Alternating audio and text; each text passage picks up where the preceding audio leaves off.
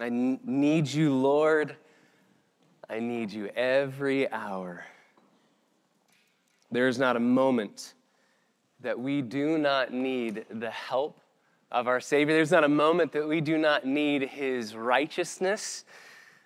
There's not a moment that we do not need His intercessory work on our behalf before the Father. And we need Him now. We need Him now to help us to see clearly who He is in His Word. We need His Spirit to open our eyes. We need His grace to help us to know the glory that is revealed in these beautiful verses. If you have your copy of God's Word, we've been studying through the Gospel of Mark, and so I invite you to turn with me to Mark chapter 6. Mark chapter 6. We find ourselves in a familiar passage where Jesus is walking on the water. And one of the questions that people ask most often when they come to any text of Scripture, specifically narratives, stories, is they will ask a question that goes something like this Where am I in this passage? Where am I in this text? It's a question that's seeking application. It's a question that's seeking for uh, the so what. What am I supposed to do? And, and the question comes from a place, I think genuinely you're trying to understand okay, how am I supposed to live in light of this text? But it's a dangerous question. And I think it's the wrong question to begin with. Because what if you're not in that text at all? In all honesty, a better question would be what does that text mean even if I never existed? Because that text has a meaning apart from you finding yourself in the passage. And so, studying these verses this morning is not about finding ourselves in the text. Are we in the boat with the disciples? Are we trying to walk on the water? It's not about finding ourselves in the story. It's about seeing Jesus. That's the point of this text. It's seeing Christ and it's savoring his glory. Then, once we understand who He is and how He operates, then we can find ourselves in operation with Him, around Him, defining ourselves, defining our lives in relation to Him. And then we can see the implications for us and how we should live in light of these verses. But we don't start there because if we start there, we make ourselves the center of the text. And this text is not about us, it's about Jesus. We've been saying over and over again that our goal every time we gather in on the Lord's day and in this gospel is to stare at Christ and to be transformed by him. And we get the privilege of doing that this morning, just on full display.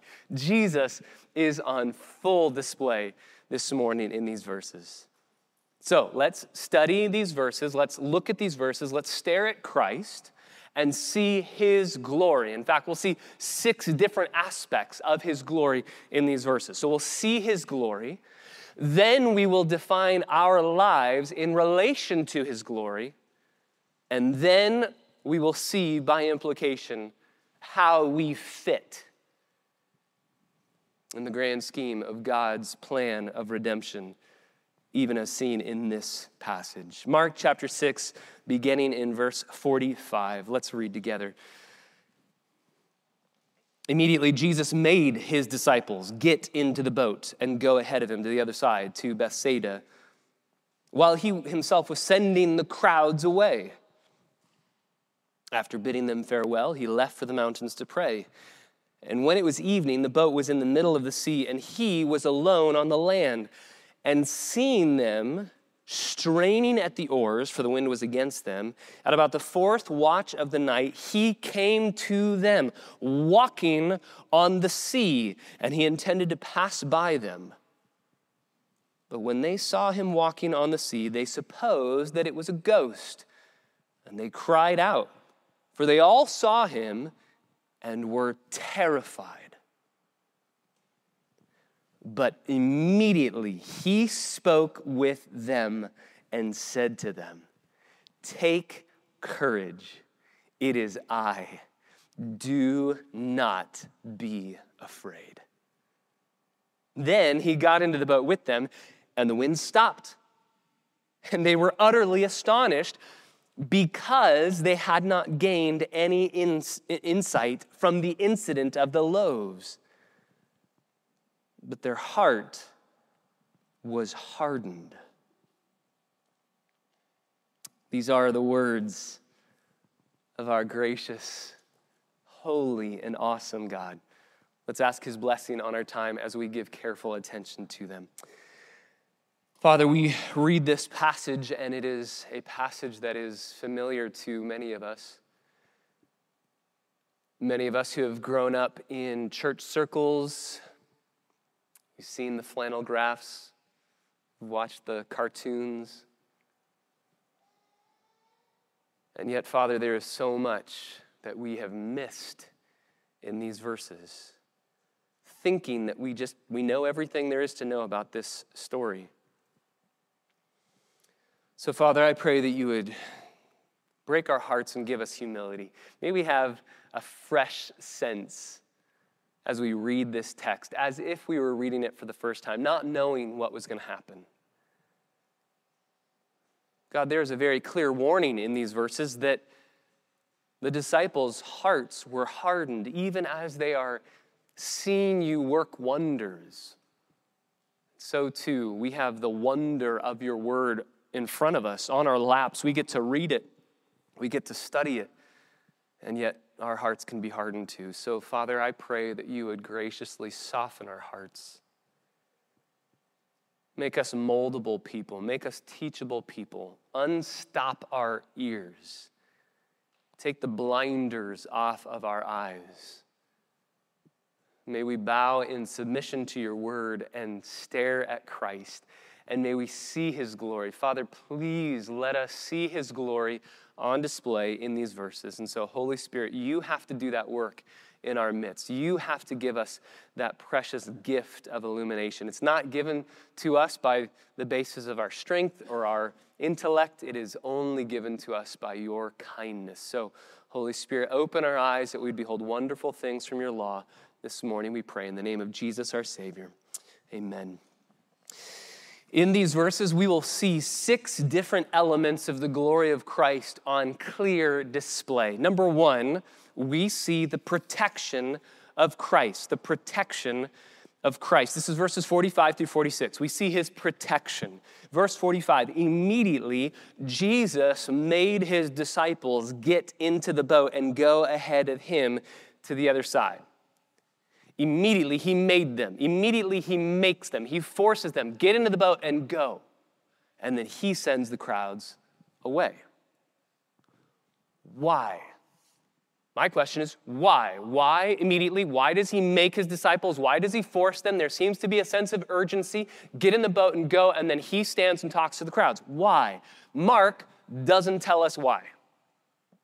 But John does. Thank you, John. Thank you for the Gospels. Thank you for four accounts so that we can understand when we harmonize all of them together, we know exactly what Jesus is doing.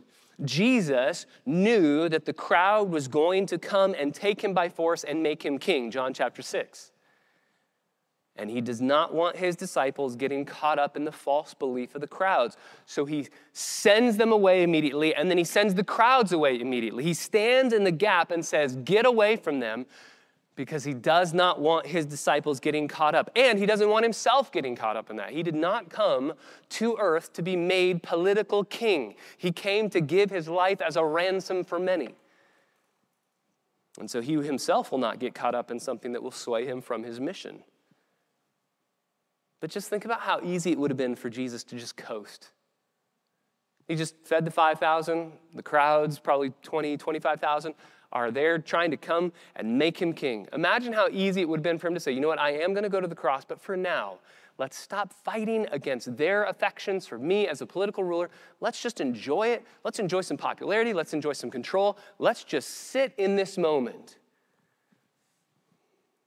But doing what is right is always better than doing what is easy.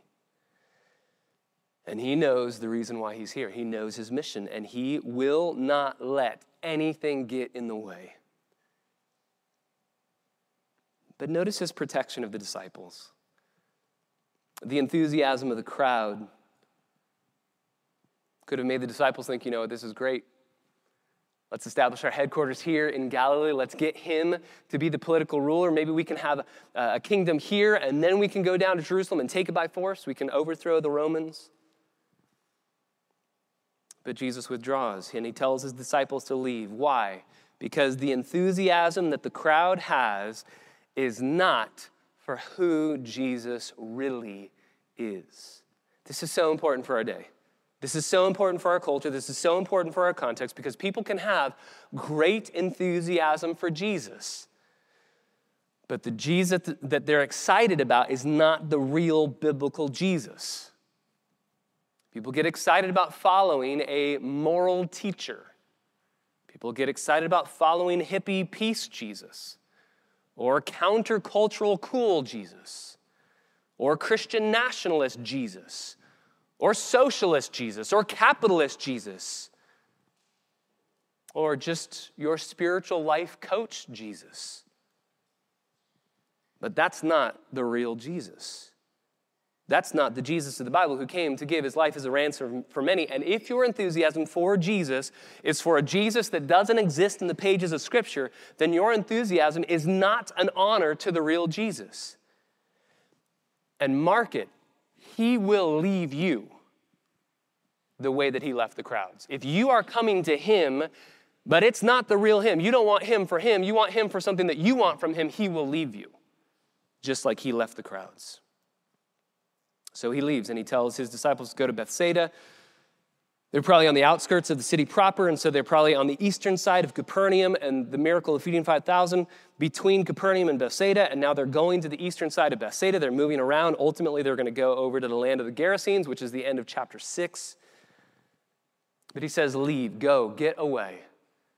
And he himself, verse 46, after bidding them farewell, he left for the mountain to pray. Only three times in the Gospel of Mark are we given an explicit mention of Jesus going away by himself to pray. This is the second time. The third will be in Mark chapter 14 in the Garden of Gethsemane. He goes to the mountain to pray. We don't know exactly what he's praying for. But I would imagine at some point in his prayer, because he's praying all through the night, he is probably praying something that's prefiguring John 17, the high priestly prayer Father, keep them, guard them. Guard my disciples, protect them. There are crowds around them that could sway their understanding of who I am and of what my mission is. So, Father, keep them, protect them. By the way, Hebrews chapter 7 says that he's still praying that prayer for you right now. Hebrews 7 23 through 25. The former priests, on the one hand, existed in greater numbers because they were prevented by death from continuing. But Jesus, on the other hand, because he continues forever, holds his priesthood permanently. Therefore, he is able to save forever those who draw near to God through him since he always lives to make intercession for them.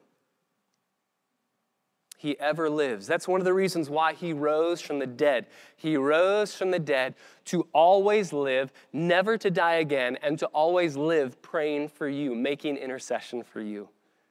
Romans 8 34, who is the one who condemns? Jesus Christ is he who died, yes, rather, who is raised, who is at the right hand of God, who also intercedes for us. He's praying for you right now. Remember when Jesus speaks to Peter, when he rebukes him, Peter, yeah, get behind me, Satan. You're not setting your mind on the things of God, but on the things of this earth. And then he says, Luke 22 32, but I have prayed for you that your faith may not fail. I have prayed for you. Jesus prays for his people.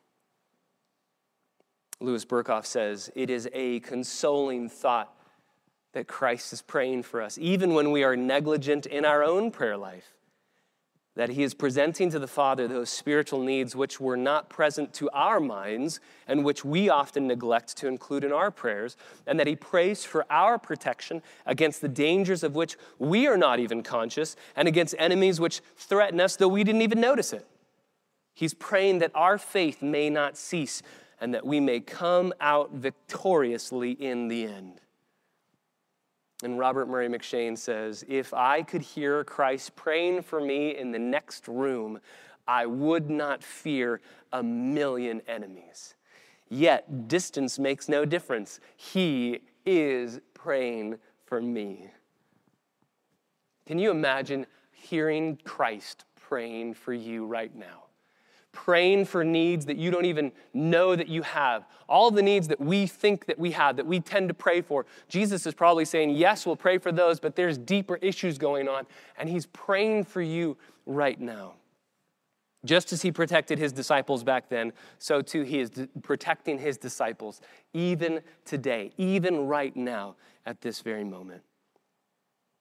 The glory of Christ is seen in his protection of the disciples. Number one, the protection of Christ. Number two, second aspect of his glory, the providence of Christ. The providence of Christ. This is verses 47 through the beginning of 48. While it was evening, the boat is in the middle of the sea, and he is alone on the land. Seeing them straining at the oars, for the wind was against them, at about the fourth watch of the night, he came to them, walking on the sea. They're in the middle of the Sea of Galilee at the middle of the night. And I'm sure that there has to be at least one disciple who is saying, Guys, shouldn't we have learned our lesson? Don't ever get into a boat without Jesus, and then don't ever sail without Jesus being awake, right? We've learned our lesson. Don't ever do this. Somebody, probably just as it's pouring rain, dripping wet, is probably saying, I told you guys, we shouldn't have sailed without Jesus in our boat. And here he is on the land, seeing them straining at the oars. That word straining is translated elsewhere in the New Testament as tormented. They were tormented at the oars. They were in great pain. They were struggling. They were frustrated. Matthew 14 tells us why they were frustrated because they were, quote, battered by waves because the wind was contrary to the boat. They're fighting against the storm. And it's the fourth watch of the night. Fourth watch is Mark's, Romans way, Mark's Roman way of telling time. This is the way that the Romans would have told time. This is the final of four watches. There are four watches of the night. The night was divided into four different watches. This is the last of the four watches, and it's from 3 a.m. to 6 a.m. So somewhere between 3 a.m. to 6 a.m.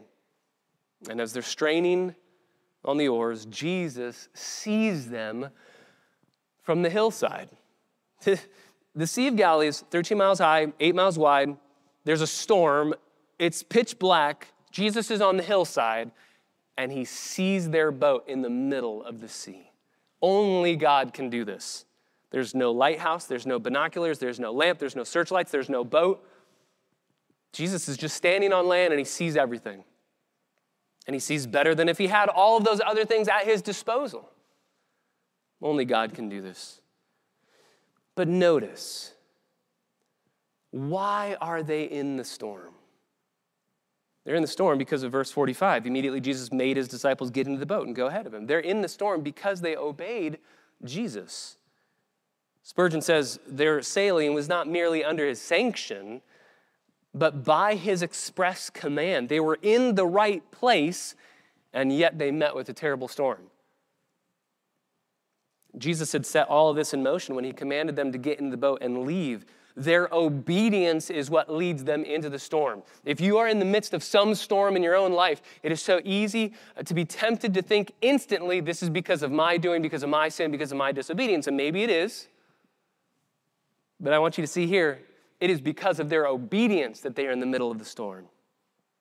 As one commentator says, if we are obedient to Christ, there will be plenty of storms.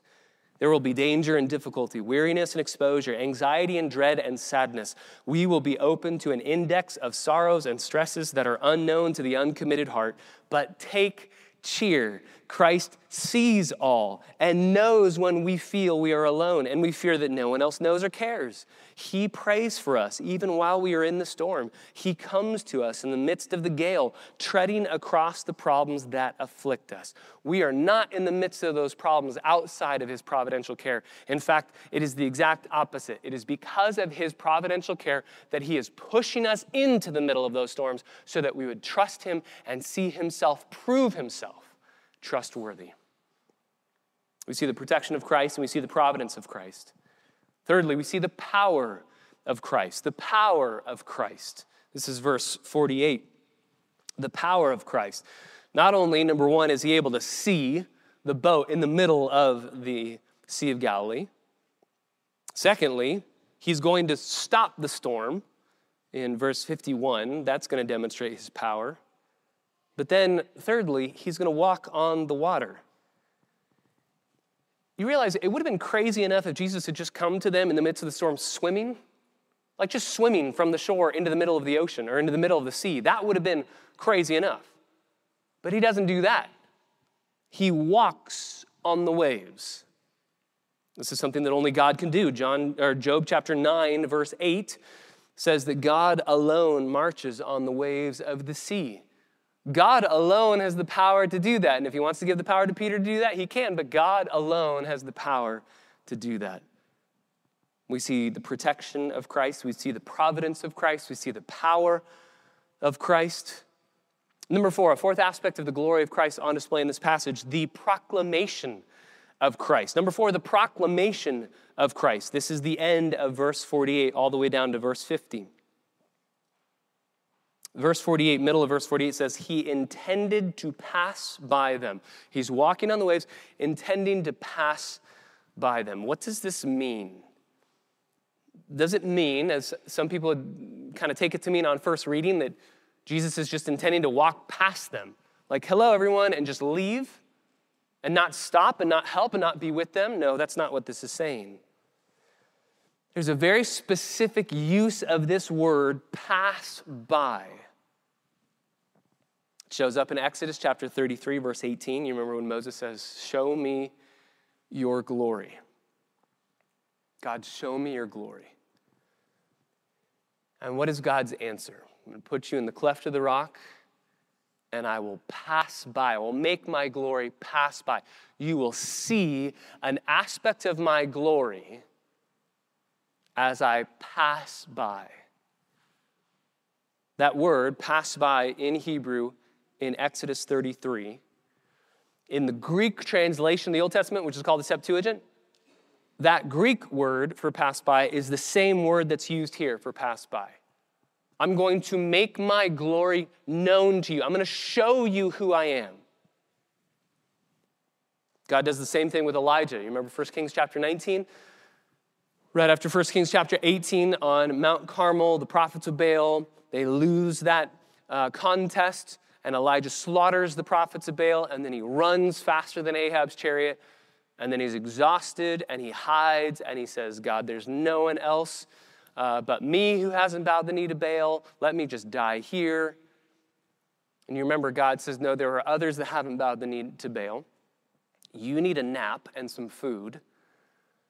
And then he makes his presence known. Remember, there's the whirlwind, there's the um, thunder, there's the, uh, all these different manifestations. And it says God's not in any of those things, but God then passes by Elijah and makes his glory known as he passes by. That's the same, again, Septuagint, same Greek word, the Greek translation of the Old Testament, same Greek word, passing by. Job chapter 9, verse 11 uses the exact same Greek word, again in Septuagint, of God passing by Job, passing by somebody. He says, if I wanted to see the glory of God, then I would need to let him pass me by. But he says, who's able to have that happen to him?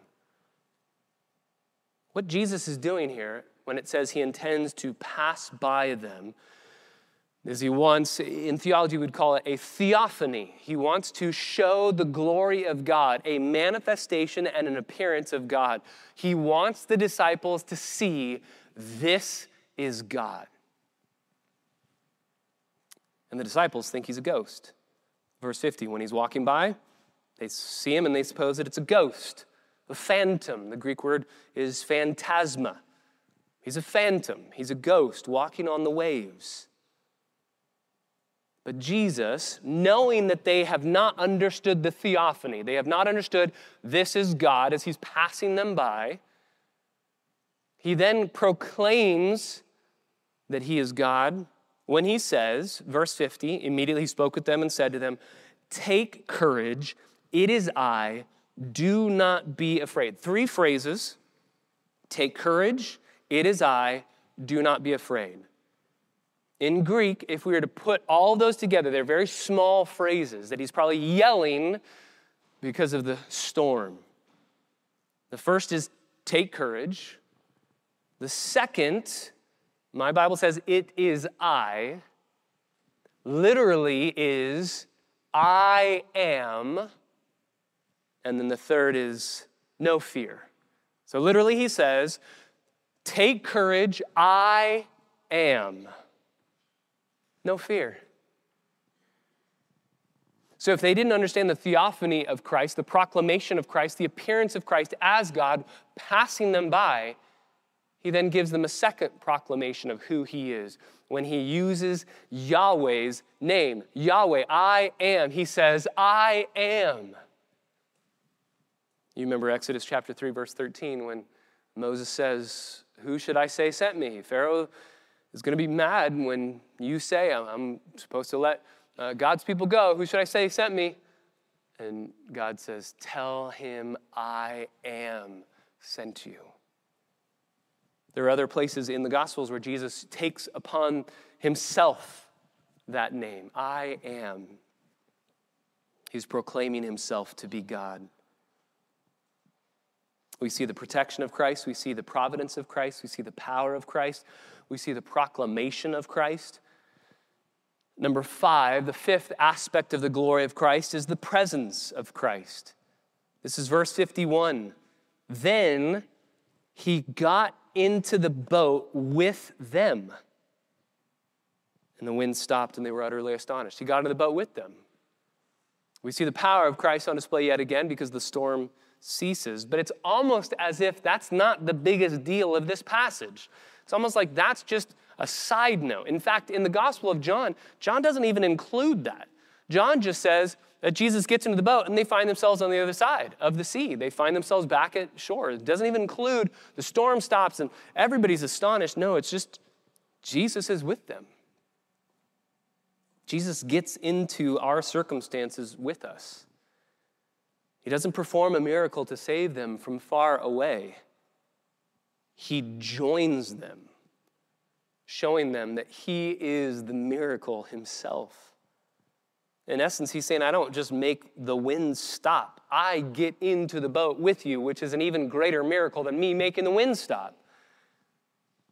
And as long as Jesus is in the boat with us, it doesn't really matter what's happening around us. You remember Psalm 23? Ben quoted it for us last Lord's Day. The Lord is my shepherd, I shall not want. I have everything I need if He is my shepherd. And you remember that line He prepares a table before me in the presence of my enemies. I've always read that and I've thought that verse is messed up. That verse should say, He prepares a table before me after He defeated all my enemies. What good is it if I'm in the middle of my enemies and I'm eating a feast with God? I don't want that. I want my enemies gone. And that's the beauty of that psalm because the psalmist says, actually, it's the other way around. If you have God with you, then it doesn't matter what's going on around you. If God is with you and you have the presence of Christ with you, like Daniel said as he read that beautiful psalm, Psalm 16, we have the presence of Christ in us, dwelling in us through the Holy Spirit. If we have that, we have everything that we need. So, whether the story is about being rescued from hunger by making bread like last Lord's Day, or whether it's being rescued from wind by walking on the water, the point's the same. Jesus is saying, I don't just give bread, I am bread. I don't just make the wind stop, I get into the boat with you. I am with you. We see the protection of Christ, the providence of Christ, the power of Christ, the proclamation of Christ, the presence of Christ, and finally, number six, the patience of Christ. The sixth aspect of God's glory on display in Jesus Christ is the patience of Christ. Verse 52. They're utterly astonished. Why? How would you have written verse 52? They're utterly astonished because they just saw Jesus walk on the water. They're utterly astonished because Jesus is in the boat with them. They're utterly astonished because the storm has stopped. Mark tells us exactly why they're astonished. Because, verse 52, they had not gained any insight from the incident of the loaves, but their heart was hardened. They had seen Jesus care for and shepherd the people in the last text of the feeding of the 5,000 that we saw last Lord's Day. He was shepherding them like Psalm 23. He was the true and better Moses, and he is God, very God, being not the, the giver of bread, but being bread himself. They had just seen that, just hours earlier. And yet, here in this text, they think he's going to abandon us. He didn't abandon 25,000 people, but he's going to leave us. He's going to abandon us. They had so quickly forgotten. Notice how close you can be to Jesus and what he's doing, miraculously so, and so quickly forget. But notice, when people fail to understand who Jesus is, it is not because of a lack of evidence. They don't understand. They should have seen and perceived. They're missing something, but they're missing something not because they don't have enough evidence. They just saw Jesus multiply fish and loaves for 25,000 people. They know clearly this man provides. And they even saw his precision in his provision 12 baskets, little lunch pails left over. It is so clear that this man is God, and yet they're struggling to believe it. Why? Not because of lack of evidence, it's because of hardness of heart. So explicit there in verse 52 because their hearts were hardened. Being amazed at Jesus is something very different than genuine saving faith. They are struggling to understand. And Mark tells us what should have been the connection for them that they failed to connect. They had not gained any insight from the incident of the loaves. So, the miracle of the feeding of the 5,000 was not just standing on its own. This miracle of the feeding of the 5,000 and the miracle of Jesus walking on the water are connected. They should have understood something about Jesus because of the miracle of the feeding of the 5,000 that should have worked its way into their understanding of what's happening here on the waves. These are connected. The miracle of Jesus walking on the water is served by the bread issue last Lord's Day. So, what's the connection? Well, what do hunger from last Lord's Day and wind have in common? What do hunger and wind have in common? If you have enough of either of those, you'll die. And so you see the disciples' fear on display, and Jesus is calming their fears by his very presence.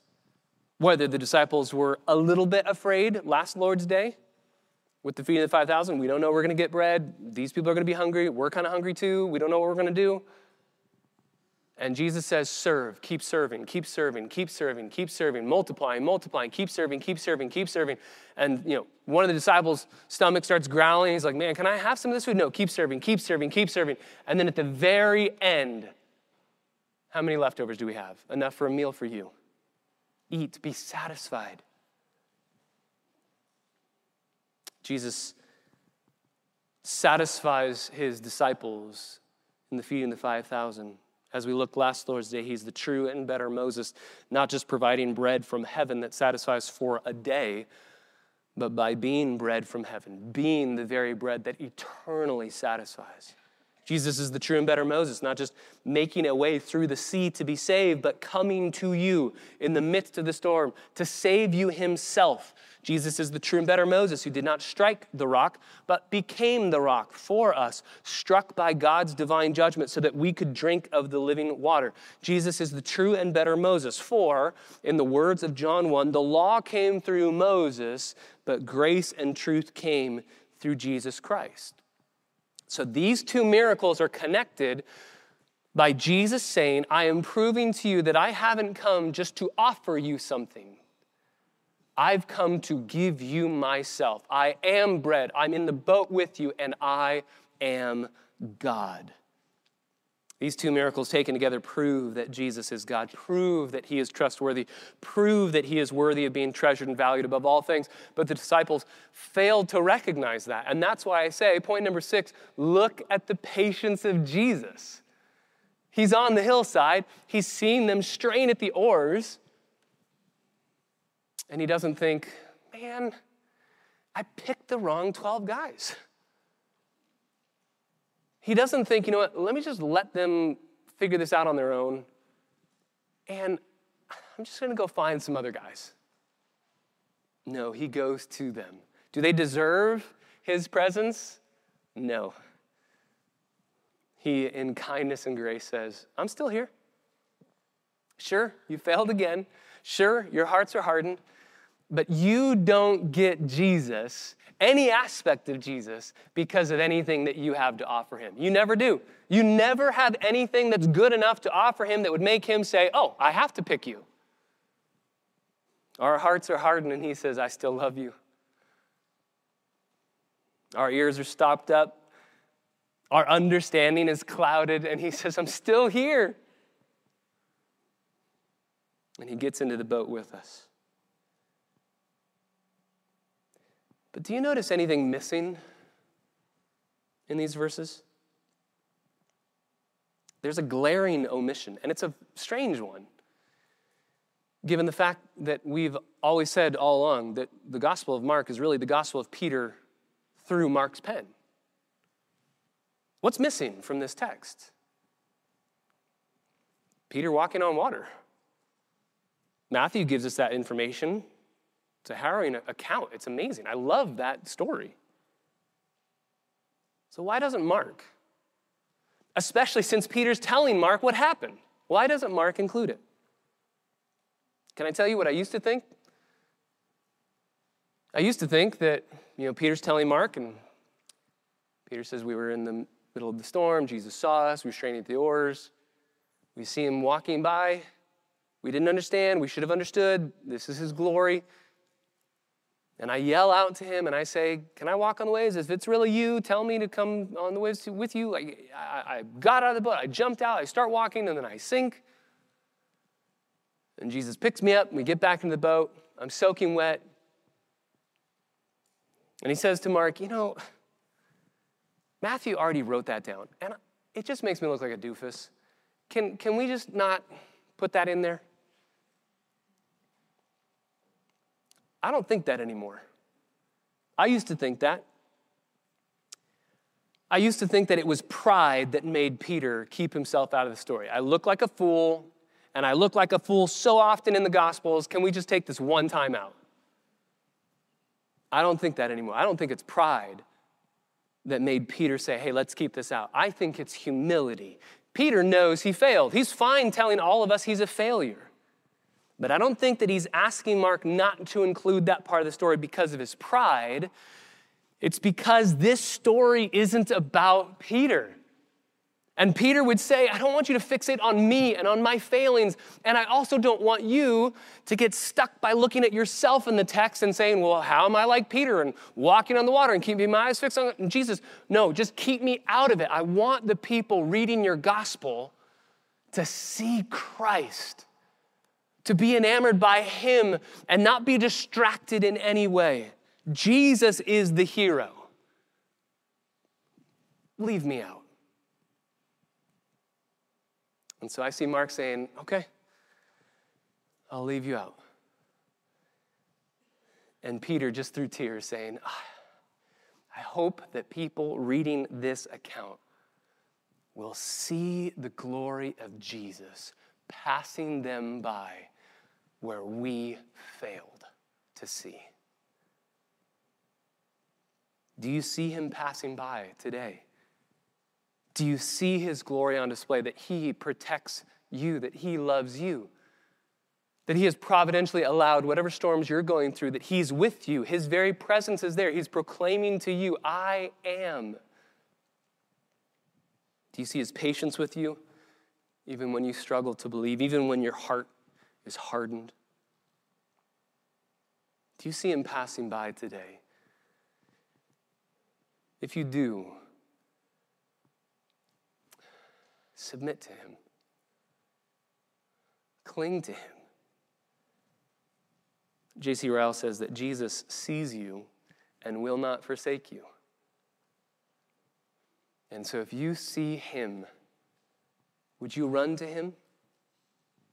Would you run to him this morning? Would you cling to him? Just like we sang earlier, our one defense, our righteousness. You are everything that I need, Jesus. I have nothing good in myself to offer you. The only thing that we have to offer Jesus in our justification is the sin that made it necessary for Jesus to die on the cross. Would you run to him today? And if you are a disciple of Jesus, if you are a follower of Jesus, maybe you feel a strong opposing headwind in your life. Maybe you feel that you are in the midst of a storm present in your life. Maybe you are straining at the oars. Where are you straining at the oars in your life? Where has your hope been deferred and your heart is sick and you're just sick and tired of rowing? You're done. I would plead with you don't lose heart, don't give up. These disciples had been rowing for hours, and Jesus didn't show up until the last watch. Jesus lets them experience the extremity of their needs so that they would know that they can fully rely and depend on Him. So depend on Him, trust Him. God is often the God of the fourth watch. And as you're waiting, and as you're hoping, and as you're anxious and worrying and taking all of your anxieties to Him because He cares for you, Trust him. I love how Spurgeon says it. If we do not know when God will deliver us, which we don't, then it's none of our business. if God knows, that's enough. We are to follow him, not to lead. We are to obey him, not prescribe. So keep rowing, row confidently. And trust Jesus. Jesus expected them to be trusting him. He found unbelief where he expected to see belief but their hearts were hardened. So, do you trust him? Where in your life are you currently struggling to trust him? The disciples' failure encourages my soul because I fail all the time too, and Jesus is patient with me in exactly the same way he's patient with them. The glory of Jesus on display in his protection his providence, his power, his proclamation, his presence, and his patience. But the greatest glory of Christ, if you put all of those things together, the greatest demonstration of the glory of Christ is not that he walked on the waves of this storm, but that he walked into, willingly walked into the greatest storm of all on the cross, bearing the full righteous, furious wrath of God against us and our sin. Jesus willingly walked into that storm. He willingly surrendered himself to be destroyed by that storm. So that in our lives today, we don't ever have to fear any storm, come what may. He has experienced the full wrath of God so that we not only do not fear future wrath, but we only have the hope and expectation that we have only love from the Father through Jesus Christ and the Holy Spirit to enjoy both now and forevermore. Father, we thank you so much for these verses. We thank you for the hope that we have in Christ. We thank you for the love that we see displayed here, even in a well known verse, a passage that we, we have heard so many times. And yet we're reminded again of the kindness of our God, His patience, His providence, and His power. God, I pray that you would give us great comfort and encouragement today through the gospel, that you faced the greatest storm and were forsaken by the Father, so that we don't ever have to fear any storm in this life, and we know with confidence we will never be forsaken. So, Father, we, with hearts that are filled with gratitude and excited expectation about the future, we cling with hope to Christ who is our sure and steady anchor, no matter what may come. We pray it all in the name of Jesus, our Savior. Amen.